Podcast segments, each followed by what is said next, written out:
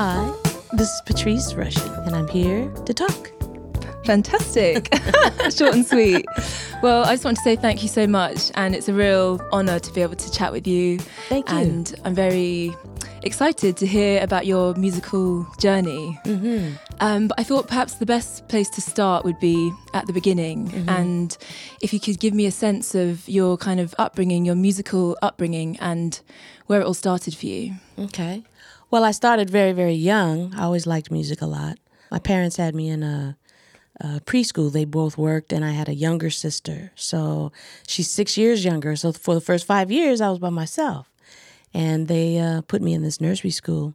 And it was the teacher there, I think, that uh, recognized what she thought was a musical ability because I was kind of small as a kid and kind of shy and but whenever we did any anything to music, any kind of singing or any kind of dancing, um, that's when you know she noticed a big spark, and she told my parents about it, and they said, okay, well, what do we do? And they found a program that was designed for small children, uh, but it was actually a graduate course for uh, music education, music educators, uh, music education people who were going to teach uh, at the University of Southern California. So I was part of, part of this uh, little kids group that they were observing things about these kids as far as their musicality and where it c- came from and how to uh, use some of those concepts to be able to teach young kids. And uh, I was in this program for a, lot, a number of years. And at five, you get introduced to an instrument. I was three at the time. Whoa, And that's it- so young. He's very young. but we were singing and dancing and waving scarves to music and being taught musical concepts at a child's level of feeling the music and being able to communicate about it a little bit while they were making major discoveries about certain theories about how they might go about teaching kids and how early childhood development was part of that. Anyway, at five, I started playing the piano and uh, played classical music because that was pretty much the vehicle to get that instrument worked out. But on at my house, I heard jazz and R&B, pop music, the music from television. Our radio or TV was on all the time. And so I heard a lot of music, and that's the kind of stuff I wanted to do, the stuff that was in there. Who's doing that?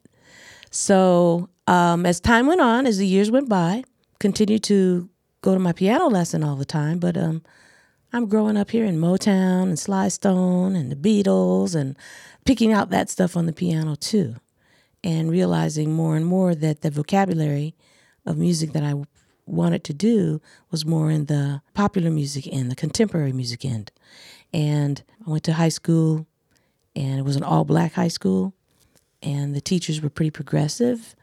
And one in particular, who was in the music department, used the idea of the music to help to teach us history, social skills, by giving us information about jazz, which is America's classical music. And that was invented by people that look like us. And that helped us be able to understand more the value of that music and how it was the popular music of its day and how the information that we could have um, to add to the vocabulary of the traditional music and Western European tradition that I had been taught through the piano could also now be augmented with some other information. And uh, that's when I knew I wanted to have music as a career. And uh, I really wanted to write.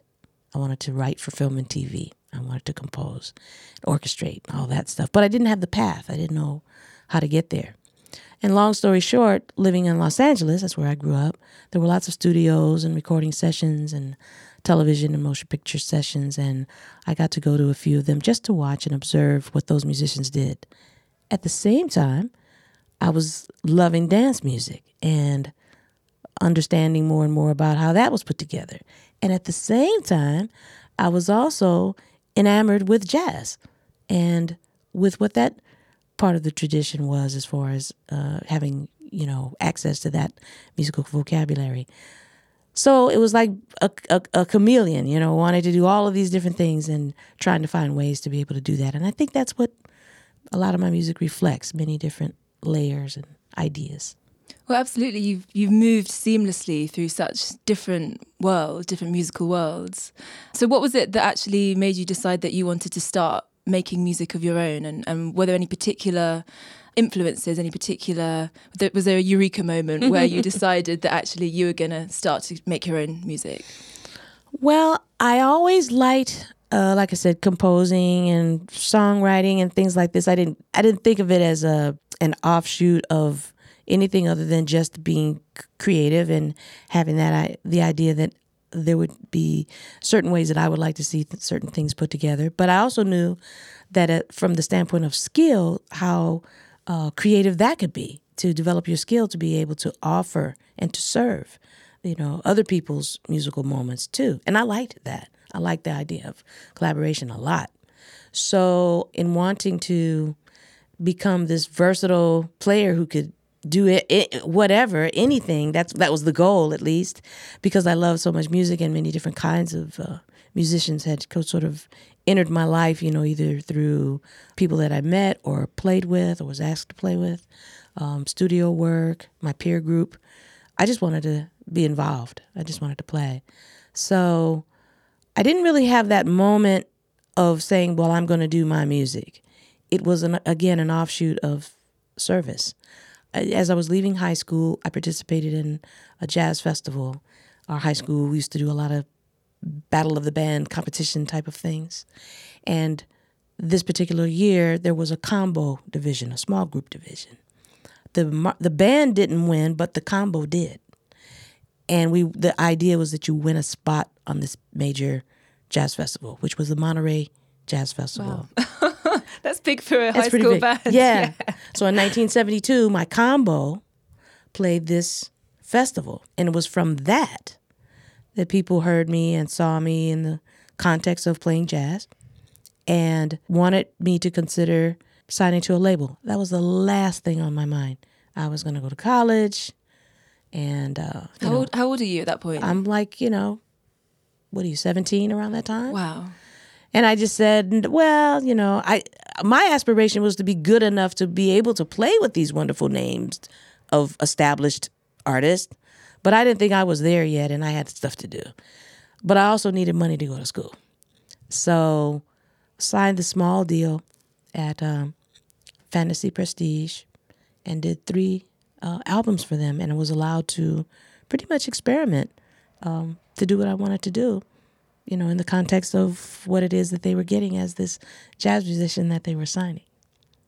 I remember, I mean, because I always knew you for your more R and B, soul, disco kind of stuff, and um, I used to work in a record shop, and I remember discovering Prelusion and Before yeah. the Dawn, and being like, "Is that the same Patrice Rushen?" I couldn't believe it. Wow. And you know, to this day, Jubilation is actually one of my favorite songs. Oh, I love wow. it. Mm-hmm. Um, so how did that I mean yeah a lot of people don't necessarily know that you had this kind of former life as a jazz pianist mm-hmm. and as mm-hmm. a a composer and a band leader. Yeah. So how did that first record come about, and what was the sort of, what was the process like of putting it out there? The very first one, Prelusion. Yeah.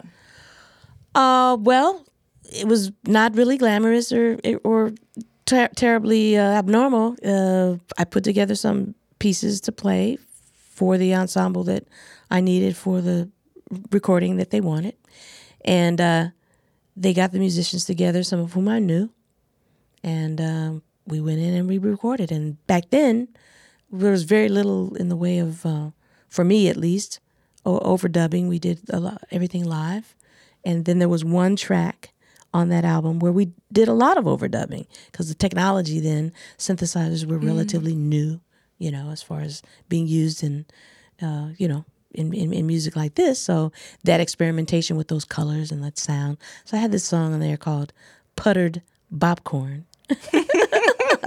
Great name. and uh, it was really allowed me to experiment and became sort of a, I guess, a turning point because it was kind of a clue as to where I was going to probably go. To take the aspect of music that I love, which was based in groove, uh, but be able to experiment with these different orchestral colors now with synthesizers as part of that palette and recording and overdubbing in the process uh, because I did most of the parts, you know, one by one. So that was very different from some of the other stuff that was on the album. The next couple of albums that I did for Prestige began to kind of, I guess, utilize, looking back now, utilizing more and more of those concepts of being able to stay part of the tradition of jazz, which involved improvisation and and being in the moment, but also the idea of music having a, a it having a particular personality uh, and each song having a particular uh, emotional content that I was looking for. And that experimentation also ultimately led to me playing other instruments on the records and then ultimately to um, doing some singing. I wanted to ask you about about that period because I mean, part of the reason I was so kind of shocked and, and amazed to discover your early records was because there were very few female composers um, making that kind of music at that time. And, you know, were you conscious of that at the time? And, you know, you were sort of leading all male bands. and, you know, what was that what was that like?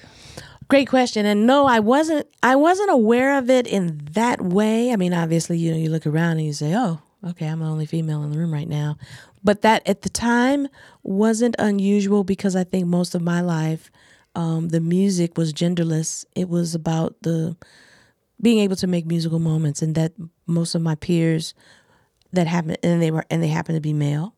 At that particular time, I think there was an awareness, at least among very young men, that they just wanted the stuff played, you know. And if the girl in the room can get it played, then fine it didn't it wasn't a thing. In fact i was very protected by my mm-hmm. immediate peers. They really looked out for me you know because they knew i was very serious about the music. And um, i think i tried to project the idea that you know we were all studying together a lot and playing together a lot. And so i had that environment of my own peers treating me really respectfully and that informed what I thought it was going to be like everywhere else because I had never experienced anything any differently. So even though I would walk into a room of, you know, professional musicians, many, of many of whom were older than me, or something like this, I I didn't feel less than confident that I would rise to the occasion of whatever was needed musically. And I think that that fed my ability to focus on what I was there for for the music and I was it was much later in my career that I realized that you know other people's baggage about being female, being being being female or being black or being short or whatever their given phobia was, um, that that could have an influence on the music because up to that point it had not had an influence on it at all that's amazing to hear that you you know you felt completely supported and respected and that probably gave you the confidence to be able to move through some of those different Absolutely. spaces as your career Absolutely. Developed. I mean, I was aware I didn't see a lot of women. Mm. And the ones that I saw, you know, we would talk, but that wasn't really the subject of what we would be talking speaking about. So, yeah, I think I think I, the biggest thing I could say was that at home I got support and with my immediate peer group, I got a lot of support. So, so, so there was this kind of gigantic shift in a way in your career after those early albums on Prestige, from continuing the arrangement and composing and songwriting, but going from being an instrumentalist to a to a singer. How did that How did that come about? Was that a kind of conscious decision? Had you been singing the whole way through? Um, where Where did that Where did that come from? Well, I liked to sing. I couldn't consider, I didn't consider myself a singer. I was an instrumentalist who happened to sing. I think the turning point was when I was signed to Elektra. They were actually looking to find ways to maintain uh, certain aspects of the jazz tradition, but to do it in a more commercial way. Elektra, before that, had been a very, very, very strong uh, pop label. They had Linda Ronstadt and Motley Crue and the Eagles, you know, so that was their that was their thing. But they were trying to expand and they were also trying to expand into the black market. And musically, the trend that I guess they saw coming was this mix of music that had commercial sensibilities, but also maintained a certain tie to uh, the jazz aesthetic. So I was signed around the same time as a person named Grover Washington Jr., as um, Lenny White, as uh, Lee Ritenour, Donald Byrd, and the Blackbyrds. I was signed around that. Dee Dee Bridgewater. Oh wow. We were signed to right around the same time. And if you notice the common thread in there is that all of us have some roots in the jazz tradition, but we're, you know, at the time also young enough to do some of these other things, which were also part of our tradition, that were not superimposing. It didn't feel like it was superimposing one thing on another. It was kind of organic and just finding a, a, a platform to be able to do that. And Elektra was attempting to give us this platform. So singing more was something that they suggested as a way to sort of bridge the two things. And that was fine. You know, I said, okay. I had the budgets to be able to continue to write. So I did uh, all the string and horn arrangements. So this was feeding for me a larger purpose from the standpoint of me, the orchestrator, me, the producer, you know, me having this access to this uh, bigger palette, you know, to be able to uh, express and explore some other kinds of music. And and how do people receive that? Because I know a lot of the jazz musicians who made their careers um, on more traditional sounds in the 60s and 70s when they turned to this fusion and um, when they started to incorporate these more soulful synthesized elements. You know they were they were some of them were really crucified and, and criticized oh, yeah. for selling out. Oh yeah. Did you experience that? I took a little bit of heat. Yeah i took a little bit. People were confused. And it's unfortunate that that confusion was created by i think a very limited marketing strategy and marketing system that record companies formerly had where you know you would be in a particular bin. You're in the jazz bin you're in the r&b bin you're in the pop bin you're in the rock bin. You know when people go into record shops they don't want to be confused. They want to just go to their area that they like and they want to find who they like. And most people don't really operate that way in real life. Now those barriers are all gone you hear something that you like, you're going to turn your friend onto that thing. You're not going to worry about what category it fits in. You're going to just check this out. They're going to like it or not like it. And they're going to tell somebody and they're going to tell somebody and they're they're not going to worry about what category it fits. So I was the marketing person's nightmare because my music could fit it had had some aspect of all of those different bins. I was part of each one of them. And they didn't know where to put it. And rather than modify a strategy, a marketing strategy to accommodate people who were, especially of my generation, who were a part of many different musics, authentically part of many different musics and styles. You know, they forced us to have to choose. Mm. And having to make that choice, or apparently make that choice, you know, yeah, there were people who were really upset about it. And um, received, I received some critiques that were pretty pretty harsh from the jazz community thinking I had turned my back. But the music was too still too jazz to be pop still too black to be pop still too this to be that you know it was all these in betweens mm. and it was a, a horrifying period. I think that the thing that saved me was I had been allowed to do the music that I wanted to do. So I was always uh, having fun and I was always grateful that the audience didn't buy in all of that and they accepted the music that I had offered. They accepted that because it felt good to them. There was something in, in it that resonated with them. And that really is the most important thing.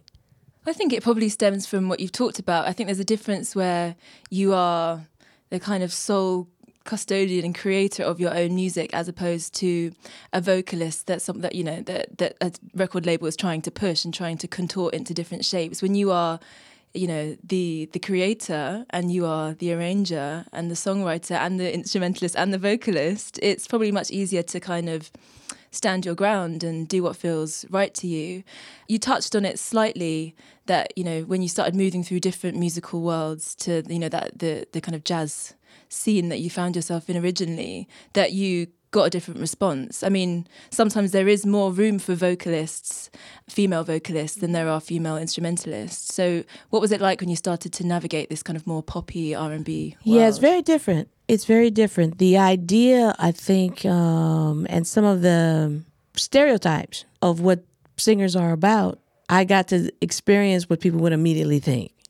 Whereas, you know, if they only knew that side of me as a as a vocalist, let's say, they would talk to me differently. And sometimes it wasn't pleasant, you know, where there's this idea that singers just saying they don't know anything. Mm. And I guess, you know, that can be up up to a certain point. I guess that that that could be supported, you know. But th- that wasn't me. So when people would say certain kinds of things, I could and I could check it, or say, "Wait a minute," or so, you know, it was a different, it was a little bit different then. So I was like, "Wow, that's interesting."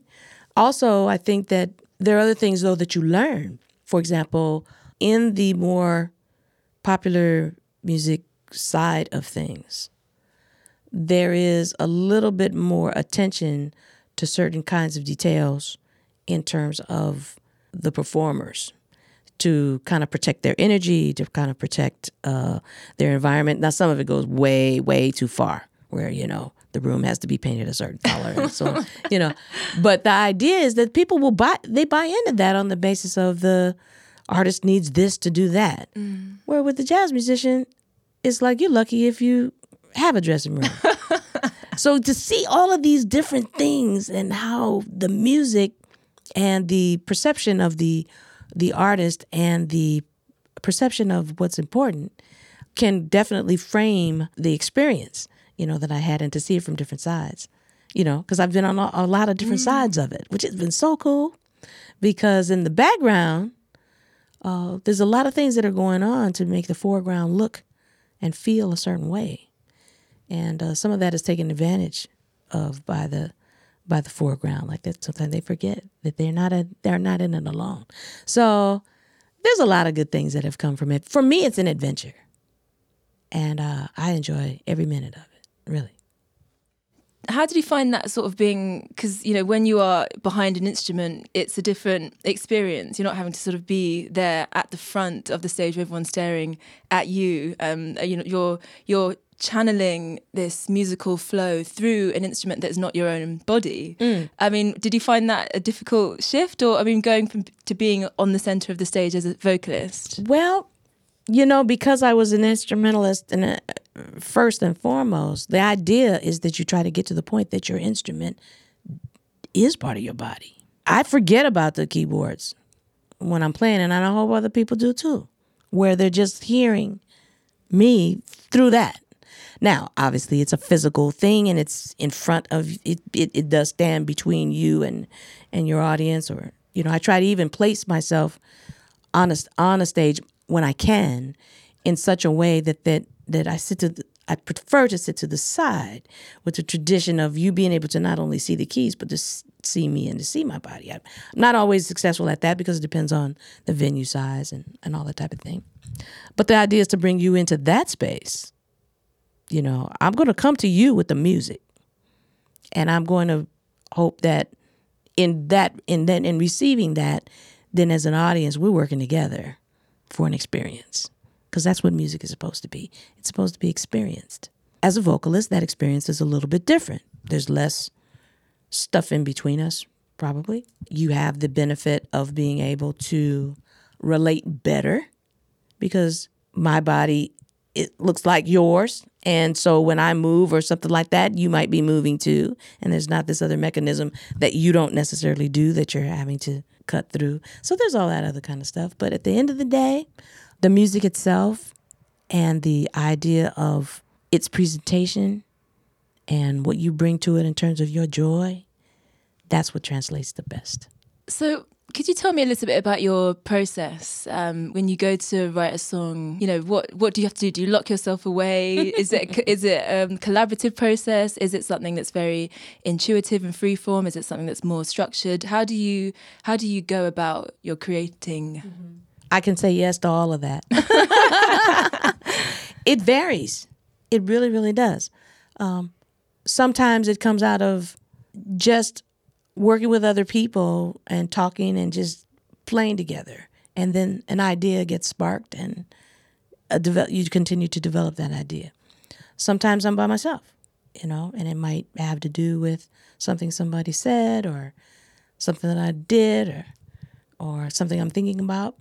Other times it may come from, you know, an outside source that says, listen, I, I need an, a song for an assignment. I need a song for this for this motion picture or I need a song for this young artist that I'm doing or something like that. So sometimes it's like a song with a deadline, you know, give me something. You know, it's something. Turn it out. Turn yeah. it out. exactly. Yeah. So it comes from a lot of different places. I think that the biggest the biggest thing that people don't understand is that that process is aided by by having skill. And I know that there are a lot of people out there say, "No, you know, a, you just flow and it just yeah, you can do that too." But that's a heck of a gamble that what it is that you're going to do may or may not result in something that really reflects where you're coming from. Sometimes having some skill gives you that point of departure, or if you get stuck, allows you to be calm enough to know that you'll find your way out of it because you know that there's different things that might be possible to kind of restart that that creative flow and creative engine.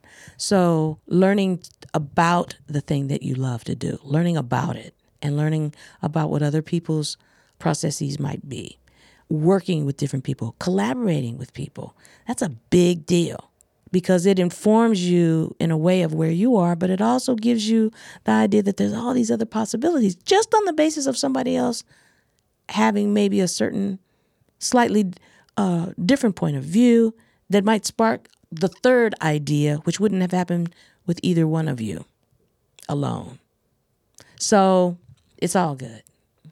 You've had a very long and incredibly inspiring career in that you've managed to kind of keep reinventing yourself in a way that feels like it's had a natural flow to it. And i think it's always really inspiring inspiring when you meet artists who haven't just like stuck to the same thing but have kind of um, pursued something that's kept them going and changing. But a lot has changed in the course of your your career, and I I wonder, um, you know, what what you think some of those changes are, and for young musicians who are perhaps starting off today, you know, what advice might you give them, or you know, how do you feel like things have changed since you started off? I think the biggest thing that has changed for me is that all of those categories have kind of like broken down. That's awesome that's exciting to me, but it's also challenging because now when all the categories are broken down, you have a lot of stuff that's out there. Everybody has access to music. Everybody has access to recording. See, that used to be the the prize for for for being really good and for having something to say. The recordings were documentation of that movement, that trajectory towards something that was worth documenting. But now everybody has access to it, meaning that you have some stuff out there that is really not great, standing right alongside stuff that is just incredible.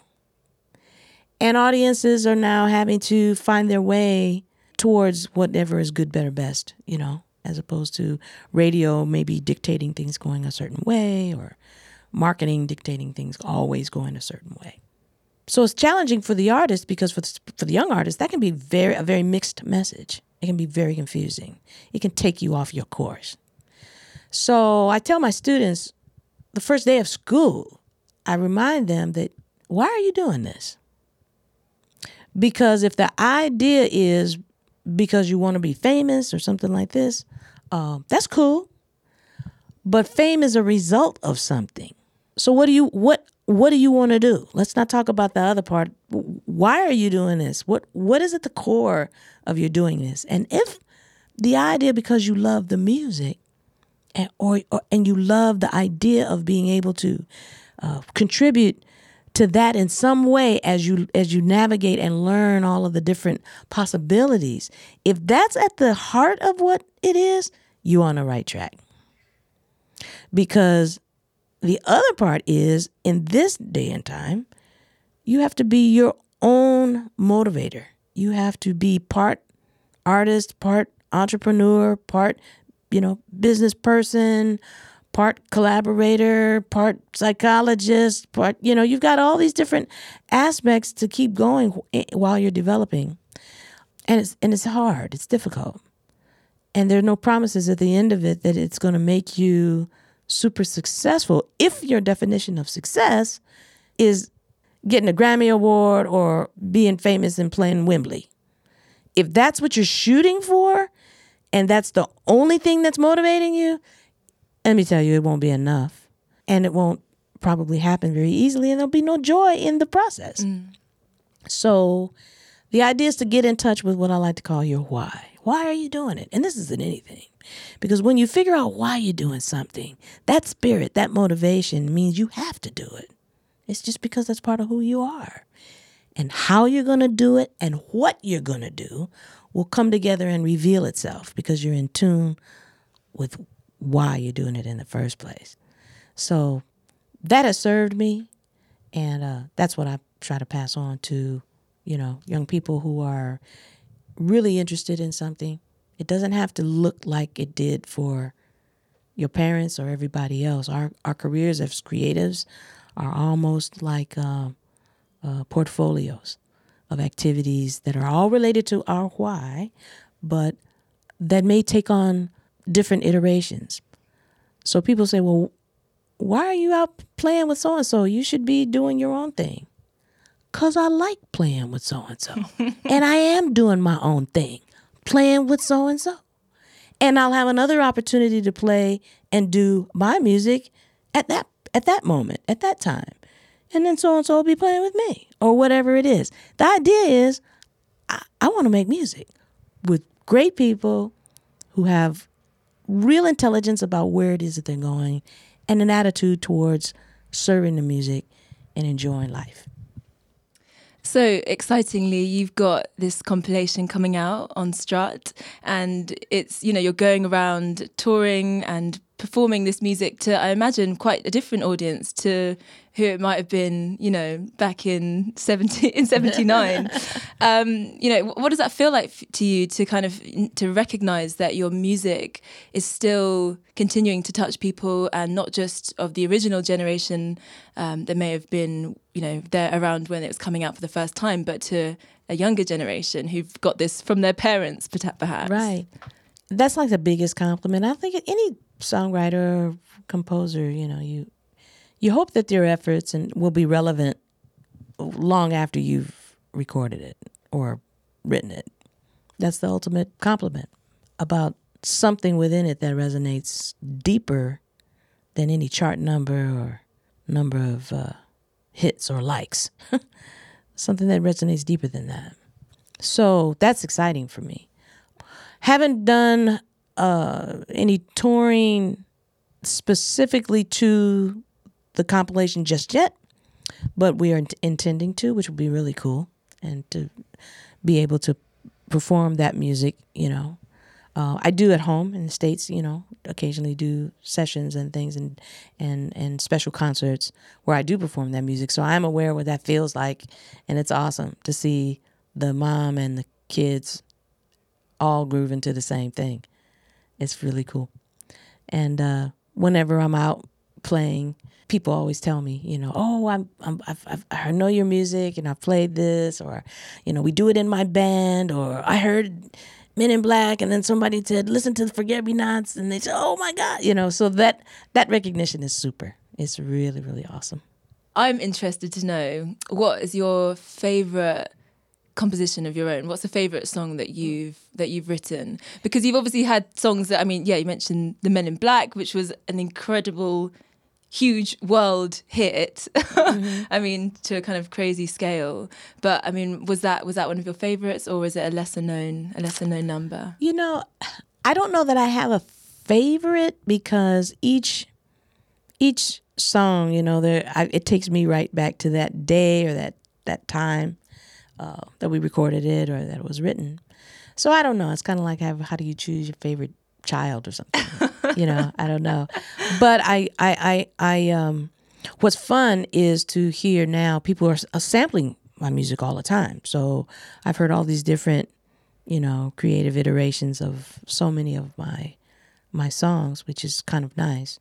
And um, the I, what I think I take away is just just to keep doing what I'm doing, which is to enjoy enjoy it and try to do everything with a certain level of commitment and excellence that gives it an opportunity to be able to be inspiring to someone else. So, so how did you feel when you were approached um, with a major, major Hollywood blockbuster wanting to remodel and reshape and recreate one of your one of your best known songs? Mm-hmm. Well, it was an interesting story. I uh, I got this is back in the day, you know, so I got this letter in the mail from 20th Century Fox, the film company, and they said, "Oh, please give us a call to pick up your one-time payment."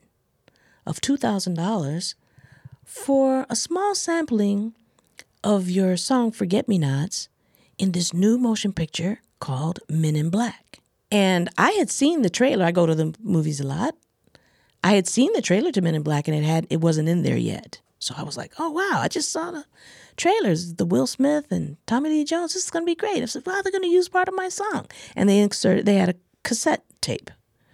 And I said, "So check it out and then I put this cassette in and I started listening. And I said, wait a minute, this is not small. this is not a small thing. This is a big thing of a major use of this song. So I called my attorney and I said, Well, I don't even know what to do. He says, Okay, make a copy of the tape and send it to me. And uh, I'll, I'll call you as soon as I get it. So, you know, you wait a couple of days because we didn't have FedEx then. this is before MP3s. This is before MP3s. FedEx, no MP3s, nothing. So I waited a couple of days and he says, okay, this is a, a copyright issue. You need to be sharing in the ownership of this song as a co writer, a major co- contributor, as a matter of fact. And I think that you should ask for half. And I said, okay. I, what did I know? I said, well, do you think you'll get it? He says, no, but I think we should ask for it because that that would be the right thing to do. So we did. And of course, the, the film company says, absolutely not. Of course, we're not going to do that. So I, I just left it to my lawyer, and he says, well, then you can't use her half. Hmm. Now that's the whole music. That's all the music. That's us, you know, that's us playing on the track. That's yeah. the original track of Forget Me Nots with the new vocal that, you know, Will, Will uh, Smith had, you know, and, and everything. But everything is the same. So if you took that out, you wouldn't have that at all. And this is like weeks away from this movie being released. So I don't know whether it just sat on somebody's desk for too long and they didn't deal with it, or if they thought I was really just going to go get that one time payment. But we got half of that copyright. So that really was a major, you know, talk about life lessons. It's like, you know, learning that the music and the use of it has its own value, even aside from that, the value that it had given me. Now, Forget Me Nots has been this kind of lesson uh, moment for me over and over. I'm going to backtrack before it came out as Men in Black um, to when I released it. The record company didn't like it. It almost, by today's standards, it wouldn't have come out because they didn't like that whole album. Straight from the Heart was not received well by the record company. They, in fact, they told me we don't hear anything on this that we could do anything with. Now, this album had had "Forget Me Nots" on it, "Remind Me" was on it, "Number One" was on it. All of these things, and later became like big, big hits for me. Part of the business aspect of understanding what you're doing is being able to stand by the things that you really believe in um, and that's what we had to do because they had literally told us, we're going to put it out there, but we're not going to promote it at all. So we had to figure out how to get it in front of the people. That was the idea. It's like we can't make people like something that they don't like, but you got to give them the choice. And so that's what we did. I ended up having to pull my little savings out of the bank wow. to buy three weeks of radio promotion just so that I would be sure that it would get in front of the people in the different regions of the United States. And it it blew up. People loved it and and it worked out. So that song has been a real uh, interesting piece of valuable information aside from the music and it being fun to play and, and people loving it and, and, and it being a little different from its for its time and all that type of thing. Um, it also taught us some lessons about how to, how to stand up and stand by your own creations. Mm-hmm. mm. and we're still having to fight that fight today. Songwriters, you know, with the with the advent of the, you know, what I consider to be positive aspects of being able to get music to people with downloading and things like this, it left it left out of the equation the creators of the music. And that has to be part of it too. So, you know, again, forcing us to stand up.